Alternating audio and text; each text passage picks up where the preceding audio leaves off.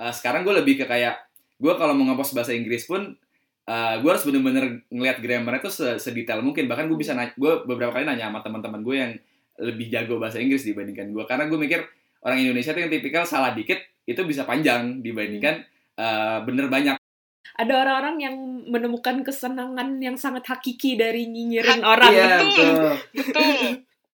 Attention please, this is the final call for Hai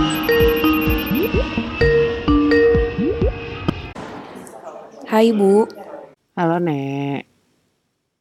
Ya, selamat malam waktu Jakarta. Selamat sore waktu Munchen seperti biasa. Kita kembali lagi di LDR. Long Distance Rumpi bersama Yohan dan Debbie dan satu orang lagi hari dan ini. hari ini kita punya bintang tamu. Siapa? Coba bersuara. Halo gue Reza Palevi Oh, selamat tangan Eja di LDR. Yeay, thank you sudah mengundang Kalau ada Eja, kira-kira orang-orang tahu nggak ya kita mau ngomongin apa ya? ya harusnya garis besarnya tau lah Harusnya garis besarnya tahu lah ya. Eja, lo perkenalan dulu nih, Ja. Gue Reza Palevi, gue seorang mahasiswa di London School of Public Relations Jakarta. Tapi posisinya lagi exchange di Munchen, makanya bisa sama Debbie sekarang. Terus, gue sekarang semester 6 menuju 7 di hubungan internasional. Jadi lo selain full time student, gimana lo mendeskripsikan pekerjaan lo yang satu lagi itu gak? Yang mana nih? Eja, Bukan yang malam-malam. Bukan. Bukan yang malam-malam. Eh, gue ya mungkin well known as a social media influencer. Jadi kayak gue eh, bisa dibilang beberapa kali melakukan kampanye-kampanye di sosial media, bukan kampanye politik ya, tapi ya gue sering eh, apa namanya kayak jatuhnya mungkin bahasa universalnya bahasa orang-orangnya di pet promote gitu gitulah pokoknya. Gue sering Hmm. mengiklankan sesuatu di sosial media gue terus gue juga beberapa kali diundang sama beberapa kampus untuk ngisi acara di kampus mereka juga tentang persosial mediaan inilah pokoknya Oke. Oke. Gitu. Kita pengen tahu nih, lo kenapa bisa sampai di titik itu sebagai so-called influencer? yang jadi turning pointnya yang mungkin gue bisa jadi sosial media influencer tanda kutip ini itu gara-gara 2014 gue main uh, sosial media bernama ASFM itulah pokoknya Halo Dan- Eja, kita bertemu ya ya. dan gue kenal sama Yohana dari ASFM juga Reunian. reunian lah Yoi. Terus, terus. Nah, terus dari ASFM ini, gue gue seperti biasa kayak orang eh, apa namanya galau-galauan di Twitter. Gue juga beberapa kali ngepost ngepost galau-galauan di Twitter. Orang ngomongin politik di Twitter, gue juga kadang-kadang suka soto-sotoyan ikutan nyamber-nyamber lah di Twitter. Nah, terus Hmm. gara-gara ASFM ini, gue main ASF, main ASFM terus kayak tanda kutip eh, mulai dapat marketnya karena isinya DDD itu dan konten gue most likely jokesnya tuh jokes yang di DDD gitulah pokoknya yang galau-galauan Mhm. relationship things, relationship goals yang yang apa? Yang laku-laku di Tumblr zaman dulu gitu lah pokoknya. Nah, Oh, Oke, nah, geli. kehidupan mereka di Tumblr yang kayak tadi cuma ngeliat quotes-quotes doang terus nah ternyata kehidupan gua mencerminkan eh, apa namanya konten-konten Tumblr itu kayak misalnya Mhm. eh, pacaran LDR lah terus gue pernah merasakan akhirnya gue ceritakan di ASFM ternyata wah ini kayak gue pernah baca di Tumblr gitu dan tanda kutip jadi laku di situ Mhm. Nah, gara-gara ASFM itu laku, kayak followers gue, alhamdulillah lumayan eh, bertambah banyak di ASFM. Jadi, ngimpact-nya ke sosial media gue yang lain. Nah, gue dari 2014 sampai 2016-an udah pasif main Twitter. Tapi gara-gara ASFM, tiba-tiba followers Twitter gue nambah. Tiba-tiba followers Instagram gue nambah. Ah. Nah, dari situ baru mulai ada tuntutan di Instagram gue ini untuk kayak kak eh, foto muka dong gitu. Kita pengen lihat muka kakak di Instagram atau nggak di ASFM. Gue tadinya gue bisa bilang gue cukup nggak terlalu pede sama sama foto diri gue ada di sosial media gitu kan. Cuman kayak makin ke sini kayak, yaudahlah boleh lah gue posting sekali-sekali gitu. Akhirnya ya makin sekarang eh makin ke sini kayak jadi mix gitu antara foto pemandangan, foto gue jalan-jalan, foto gue pribadi, foto selfie kadang-kadang kalau misalnya ada brand yang kayak fotonya yang di post selfie ya gitu ya, ya mau nggak mau gue harus selfie gitu. Jadi kayak Jadi by on demand gitu ya? ya jadi on demand tapi kayak beberapa ada self portrait gue yang selfie atau enggak foto gue sama teman-teman yang emang gue pengen ngepost bukan bukan Hmm. karena bukan karena ada iklan yang eh, bukan ada brand yang lagi ngiklan di gue juga gitu berarti lo bisa bilang nggak sumber penghasilan utama lo itu sekarang dari post-post lo sebagai influencer di Instagram? Ya, kalau sekarang ya, karena gue terakhir bekerja itu di kantor, yang di kantor atau bekerja sama orang itu gue di 2017 kemarin. Jadi sampai September pendapatan utama gue dari perusahaan itu. Mm-mm. Dan sebelumnya pun gue udah pernah Hmm. bekerja di beberapa perusahaan, kayak gue pernah kerja di perusahaan eh, saham, gue pernah kerja di bank, gue pernah kerja di eh, kayak sekolah animasi gitu dan segala macam. Itu tadinya pendapatan utama gue, tapi semenjak gue resign yang terakhir itu September 2017 sampai saat Mm-mm. ini ya pendapatan utama gue dari dari influencer ini. Mencukupi nggak menurut lo sekarang? Eh, kalau si influencer ini bisa dibilang karena demand tinggi banget di Indonesia dan hampir apa pun sekarang di di apa namanya diiklankan tanda kutip via sosial media banyak banget brand yang mulai beralih dari eh, apa namanya dari TV atau dari billboard ke sosial media itu jadi eh, advantage buat kita sebagai influencer kayak banyak banget job yang datang ke kita apalagi kayak sekarang nih saat ini bulan Ramadan tuh bisa dibilang hampir semua influencer pasti eh, bahasa anak anak kampungnya kayak nyayur gitu lah pokoknya Mhm. ini kita lagi uh, bulan ini bulan sebulan Ramadan ini kita lagi banyak banget job gitu. Kalaupun gue kayak di Indonesia tuh pasti lebih banyak lagi tapi even if gue yang di udah di Jerman pun kecipratan job dari Indo gitu. Dan Gue baru ya, mau nanya itu sih tadi kayak kalau lo di Jerman ada pengaruhnya apa enggak? Uh, sedikit kayak misalnya gue di Indo gue soalnya jadi, jadi beberapa kali antara gue yang nolak atau enggak mereka yang nolak. Jadi kayak misalnya gue Mhm. bilang gue lagi di Jerman nih mbak gimana masih bisa jalan nggak? Oh nggak bisa karena produknya ada di Indo gitu. Mm-mm. dan gak relatable kayak misalnya gue lagi jalan sama salah satu provider uh, di Indo kalau misalnya gue ngiklanin provider tersebut di sini kan jadi kayak lah Iya, iya. ejanya aja di Jerman gitu bohong lu ya entar takutnya gitu Iya. jadi kayak gue uh, paling Ya, ya, ya. jualnya produk tersebut provider tersebut tapi yang ada uh, kayak misalnya bisa international call bisa international Hmm. uh, internet gitu gitu segala macam Hmm. Berarti kan ada ini ibaratnya ada beberapa pintu yang ketutup lah Betul. nggak karena lo di sini tapi sebenarnya pengalaman lo di sini juga ntar bakal membuka beberapa pintu yang lain nggak sih?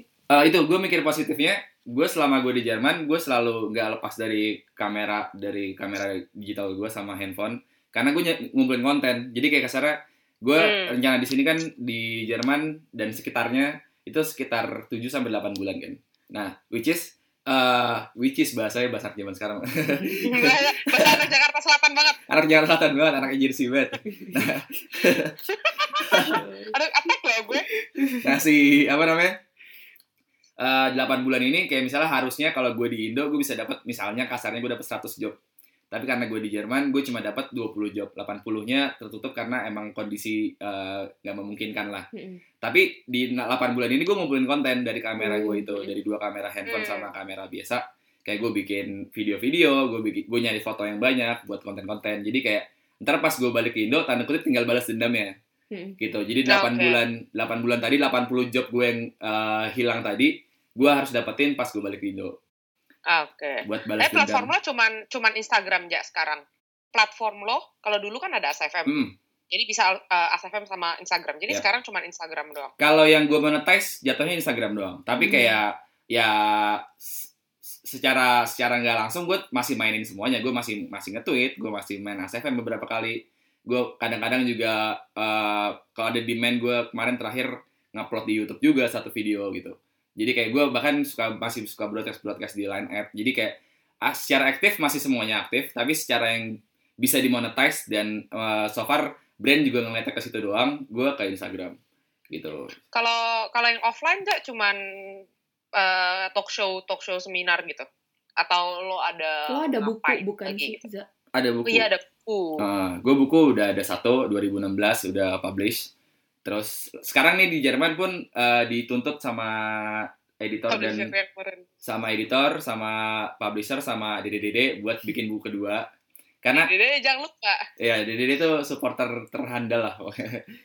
Emang udah gue bikin dari awal, gue bakal bikin buku yang menceritakan si pengalaman gue dari awal dapat eh, kabar kalau gue dapat exchange sampai visanya eh, terhambat sampai gue berangkat sampai ntar gue pulang gitu. Dan perjalanan gue selama 8 bulan di sini di Europe.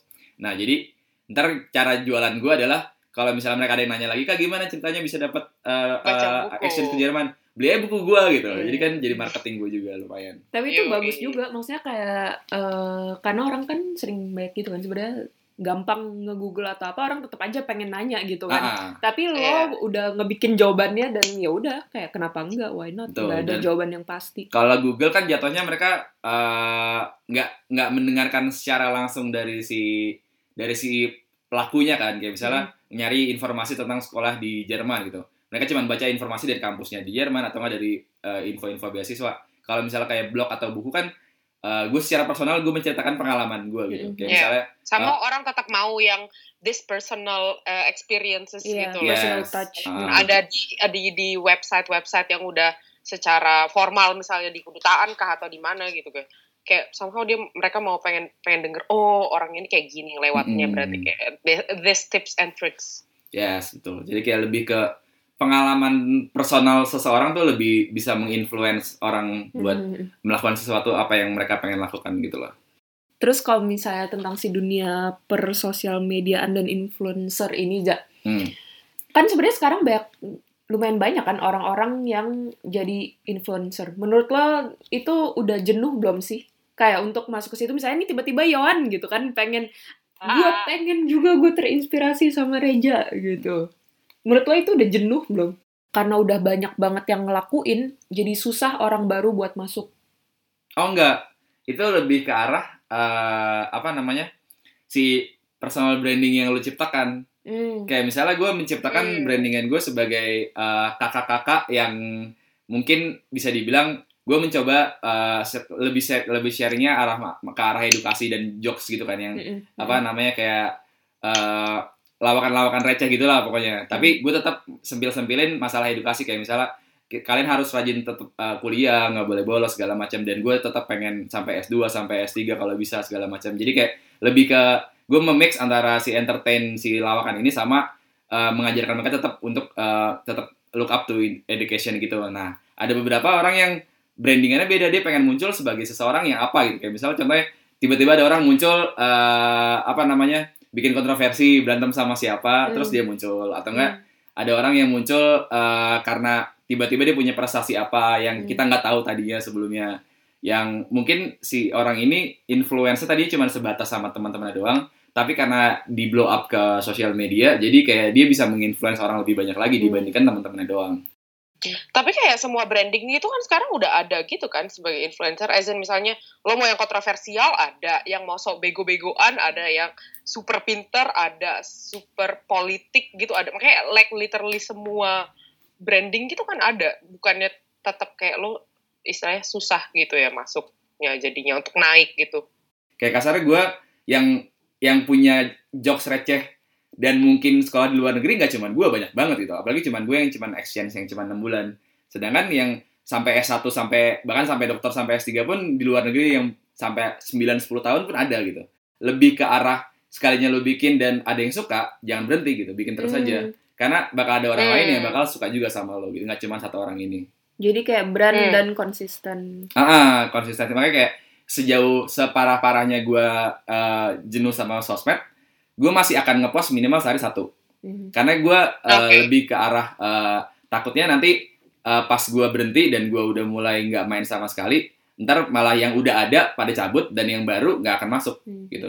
Kayak si market gue ini yang followers followers gue yang udah lama, yang udah lama pada cabut ah si aja nggak pernah ngepost lagi, udah ngapain gue follow dia lagi terus dia unfollow. Oh, ya. Sekarang kan eh, dengan influencer nih. Sekarang lagi rame, sebenarnya nggak ada sekarang sih. Dari dulu tuh kan rame sama yang namanya hate comments. Yes. Apalagi sekarang. Menurut lo tuh penyebabnya tuh apa sih? Kenapa sih seorang ini orang-orang ini kayak sebel banget walaupun lo kayak misalnya cuman nulis eh, post tentang pemandangan. dulu awal mula gue pas masih masih mungkin bisa dibilang belum ada yang tahu gue siapa belum ada si eh, apa nama julukan si sosial media influencer ini gue ngepost ngepost aja kan gue gak peduli tapi eh, sekarang gue lebih ke kayak gue kalau mau ngepost bahasa Inggris pun eh, gue harus bener-bener ngeliat grammarnya tuh se- sedetail mungkin bahkan gue bisa gue beberapa kali nanya sama teman-teman gue yang lebih jago bahasa Inggris dibandingkan gue karena gue mikir orang Indonesia tuh yang tipikal salah dikit itu bisa panjang dibandingkan eh, bener banyak kayak misalnya gue selama seminggu ngepost tentang uh, pengalaman gue di Jerman, gue sharing informasi segala macam. Ini gak ada masalah nih. Tiba-tiba di hari terakhir gue ngepost salah grammar doang. Itu bisa di bisa dibully habis-habisan gitu. Langsung habis di situ. Bisa ah, padahal cuma Hmm. sa- satu kali doang kesalahan gue dibandingkan seminggu terakhir yang gue ngepost ah, tujuh kali lah misalnya kalau misalnya sehari sekali jadi kayak orang Indonesia tuh lebih lebih tipikal eh, suka nyari kesalahan orang lain kalau gue pribadi ya Eh, mungkin nggak semuanya tapi eh, ada beberapa yang bahkan niat sampai bikin fake account lah bikin Hmm. second account segala macam buat yes. nge-head orang gitu buat Hmm. buat sesimpel eh, apa namanya eh, ngoreksi grammar sebenarnya kayak cara penyampaiannya sebenarnya bisa gampang bisa bisa bisa ramah gitu kayak eh, halo Kak Reza ini harusnya misalnya dr eh, dare bukan d gitu itu kan kayak lebih Iya. asik gitu kan tapi kan ada beberapa yang orang niat bikin second account bikin fake account terus komennya eh dare goblok gitu Iya. bukan d gitu jadi kayak itu ini nggak satu dua kali yang gue terima dari dari 2014 sampai dengan saat ini gitu Eh, hate comment terjahat apa yang lo pernah dapat? terjahat apa ya Yang bikin lo kayak mikir kepikiran gitu loh. Eh so far untungnya gue nggak segitu nggak segitu baperan sama komen-komen orang kalau misalnya nggak sesuai fakta ya. Tapi kayak yang apa namanya eh kalau yang jahatnya masih standar kayak misalnya eh alah lu kan juga exchange ke Jerman kan bayar sendiri gitu bukan beasiswa ngapain lu pamer-pamer amat gitu. Baru gue juga Ya. niatan sombong juga Terlep- gitu. Maksudnya yang mau lo share itu nggak ada, hub- maksudnya itu terlepas dari fakta bahwa lo bayar sendiri kayak beasiswa kayak Ah. nggak ada hubungannya juga. Iya, gitu. iya, Iya. iya. Cuman kayak ya itu tadi gue bilang balik lagi Indonesia tipikal yang lebih ke nyari kesalahan orang lain even sekecil apa pun yang penting di head dulu aja gitu ke depannya Emang ntar belakangan. Ada orang-orang yang menemukan kesenangan yang sangat hakiki dari nyinyirin orang. Iya, Betul. betul. Betul.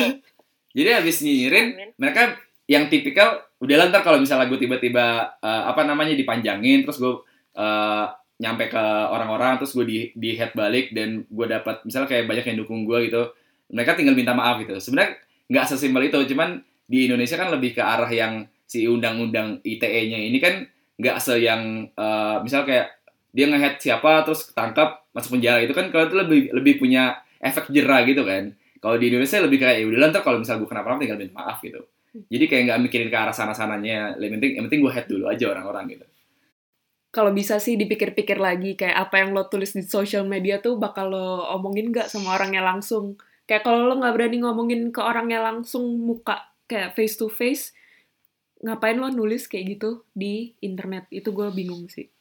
Kalau ngomongin ngepost di social media, banyak banget orang kayak bahkan gue pun rasanya lebih sering ngepost yang seneng-seneng aja di social media. Hmm. Makanya itu kayak alasan kenapa eh, muncul banyak anxiety gitu kan da- dari Hmm. kayak sering pakai social media karena kita tuh biasanya ngelihat temen-temen kita ngelihat orang-orang Nah. tuh kayak seneng-seneng mulu. Ada nggak sebenarnya susah-susah yang lo nggak pernah ngasih lihat sama orang-orang yang follow lo? Ada lah. Jadi kayak gue lebih ke arah gue pengennya orang ngelihat gue eh, dari yang bikin mereka senang. Jadi gue lebih ke arah menutupi kesedihan gue kadang-kadang. Yang penting dia nggak tahu gue sedih, tapi yang penting mereka senang dulu aja gitu. Kayak misalnya gue eh, pernah ngepost eh, beberapa hari yang lalu mungkin itu kayak gue sebenarnya lagi lagi galau parah, gue lagi sedih parah, terus lagi patah hati gitulah pokoknya. Tapi gue postnya tetap dengan caption gue yang ada embel-embel ngelawaknya. Jadi dia tahu gue sedih, tapi eh, tetap ter- tetap terhibur gitu lah. Dan most likely ya cuma nanya paling kayak lagi kenapa lu, lagi kenapa lu? gitu. Dan kalau misalnya yang sehari-hari gue lebih ke arah yang seneng-senengnya doang.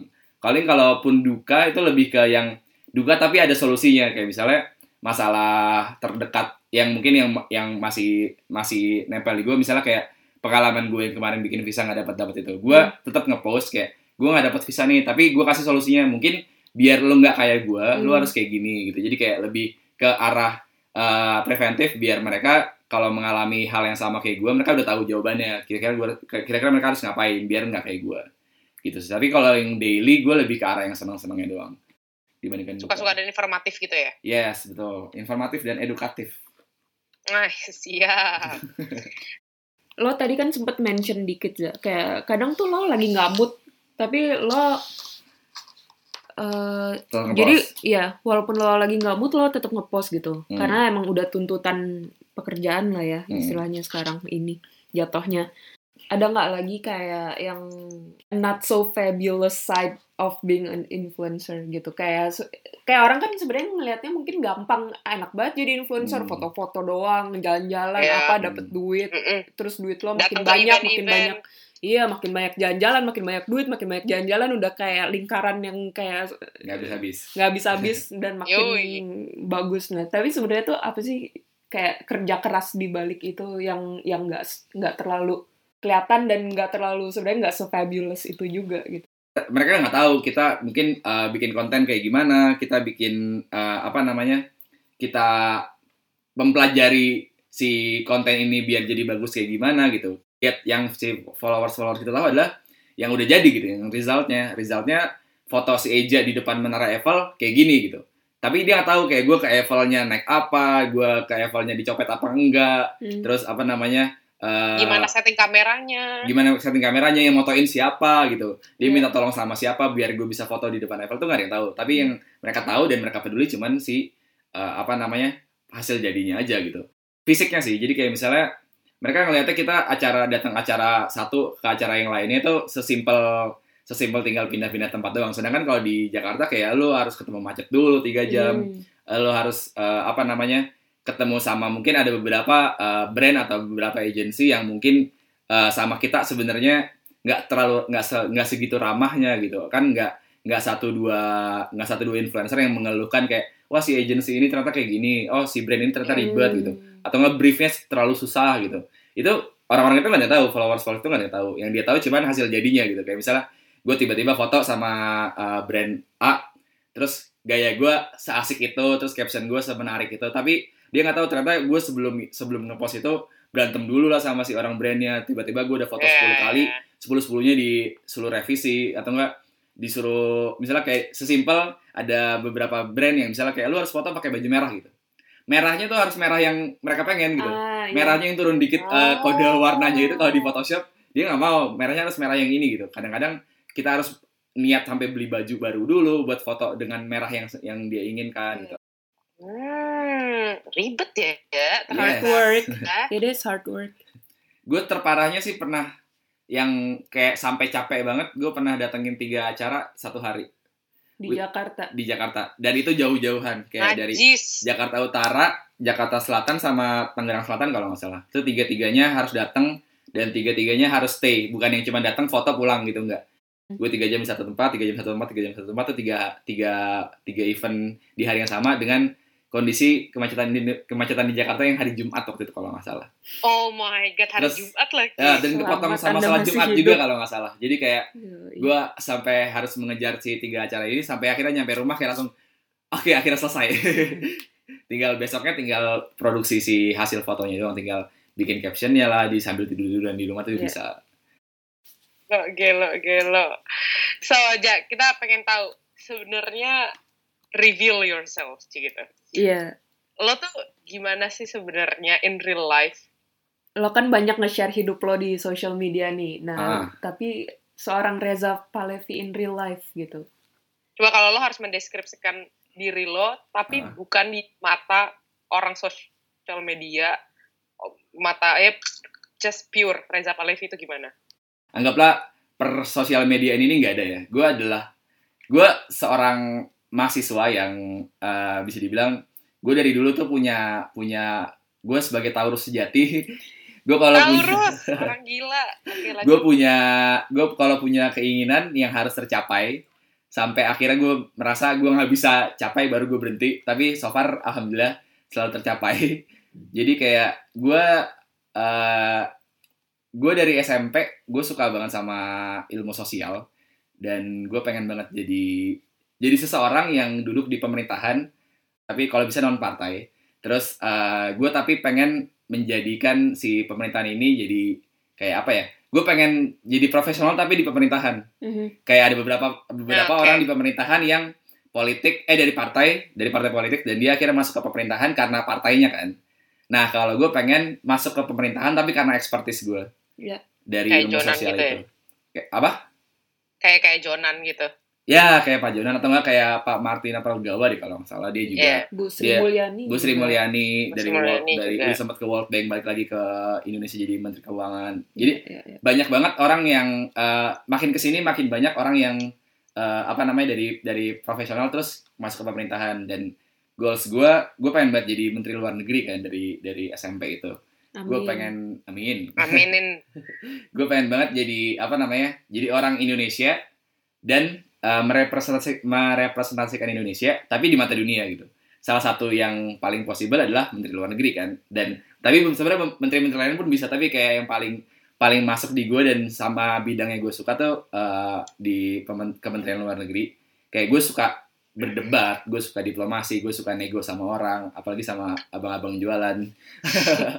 Itu kan lebih ke lebih ke Kemlu banget lah. Nah akhirnya gue pikir gue setelah gue lulus SMA gue akan kuliah dan ngambil HI karena secara secara general yang buat bisa gampang masuk HI adalah dari eh buat ma- masuk adalah dari HI sebenarnya kan dari bidang lain pun sebenarnya bisa-bisa aja. Cuman kayak gue mikir gue eh, pengen satu pet. Jadi kayak kalau misalnya gue dari kuliahnya udah HI terus gue eh, kerjanya di Kementerian Luar Negeri berarti kan kayak sejalur gitu kan. Walaupun di Indonesia Iya, lu nggak iya, harus nggak harus kayak gitu. Kayak lu tip dari Basic lo jadi ap- dari apa aja bisa jadi apa aja ah gitu Indonesia. tapi gue pengen banget gue suka banget sama si kabinetnya Kanada yang sekarang si Trudeau itu Trudeau. semua menterinya profesional Mhm. nah gue pengen kayak gitu gue pengen kalau bisa mungkin nanti kita nggak tahu beberapa tahun ke depan Indonesia mungkin kayak gitu kan nggak yang tiba-tiba si menteri Ya, ini ya, dulu dari ya. dari partai politik gara-gara partainya menang dapat Ya. kursi banyak dia bisa jadi menteri Karena Atau- udah pelan-pelan sebenarnya udah ke arah situ. Ah, tapi makin di sini gue ngeliat Indonesia udah mulai ke arah sana kan. Udah mulai banyak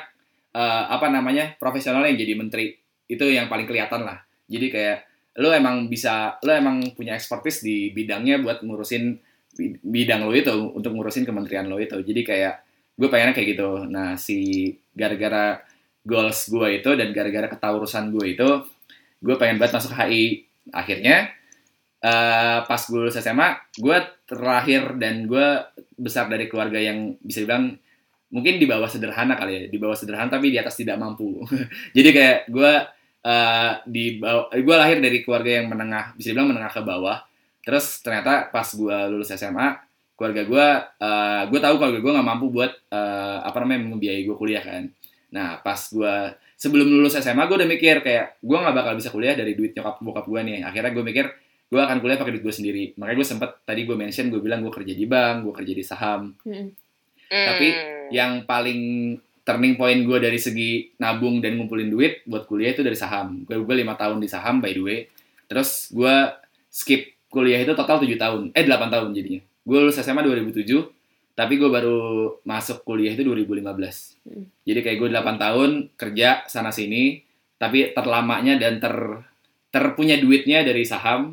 Gue ngumpulin, akhirnya gue bisa kuliah di LSPR di London School of Public Relations dan eh gue sempat baca-baca juga dan sempat dengar rekomendasi dari orang-orang di HI-nya bagus gitu Hmm. dan gue nyari kuliah yang kelas malam juga kan jadi akhirnya gue pas oh, banget jadi bisa kerja juga. bisa kerja juga makanya gue sempat eh, dari 2015 sampai 2017 akhir itu gue masih kerja walaupun gue malamnya kuliah. Jadi kayak gue literally eh, siang eh pagi sampai siang pagi sampai sore gue kerja di kantor. Terus jam setengah enam sampai jam 9 gue kuliah. Dan itu eh, jalan terus selama weekdays. Jadi gue benar-benar istirahat dan main-main itu hari Sabtu Minggu. Oke, oke, oke. Ini ini sebenarnya menarik sih. Kayak banyak banyak hal yang gue eh, honestly nggak nggak tahu dari influencer selama ini karena mungkin kayak gue salah satu yang ngeliat ah kayak penonton seperti Dede Dede kalau kata Eja tadi yang eh, ngeliat ah yang ngeliat resultnya doang ternyata kayak prosesnya susah itu ya sampai kayak bisa ekstra beli baju lagi untuk cuma untuk foto dan segala betul macam. sekali This is a very interesting episode menurut gue personally. Iya, berapa kali ketemu Reza aja gue banyak yang kayak yang dapat insight dapat insight baru tentang Reza dari ngobrol-ngobrol kali ini dan tentang itu tentang kerjaan prosesnya. kerjaan sebagai influencer. Oke. Iya, oke. So, seperti biasa kita akan menutup uh, episode podcast uh, LDR ini dengan weekly obsession. Jadi ja, kita uh, bakal ngasih tahu apa yang lo lagi obsessed banget, apa yang lo lagi sukain banget seminggu uh, atau dua minggu belakangan ini. Sebulan Hari boleh sebulan? Boleh soalnya lo cuma sekali di sini. Setahun juga boleh. Boleh. Ya gue nggak tahu sih mungkin besok-besok ada lagi cuman kayak Ah. karena lo baru sekarang di sini. Ini obsesnya apa? Things atau Apa aja. Jadi gue sama Yon bisa buku, bisa lo lagi demen hobi ngapain Oh. atau kayak artis siapa. Oke oke oke oke. Kalau gue diri gue sendiri sih selalu ya terus. Gue lebih ke apa ya? Gue lagi alhamdulillah gue abis apply magang di Indonesian Embassy di Jerman. Terus gue dap eh, dikabarin sama mereka sih bilangnya udah dapat eh, apa namanya chance-nya ini untuk ke untuk magang di embassy. Jadi gue lebih ke arah obsesi gue lebih ke gue pengen tahu banget di dalamnya embassy itu kayak gimana gitu di, di balik dari cuman masalah konsuler ya masalah ngurusin visa masalah perpanjang paspor segala macam gue pengen tahu kayak sebenarnya hubungan diplomatik antara Indonesia dan Jerman Iya, itu iya.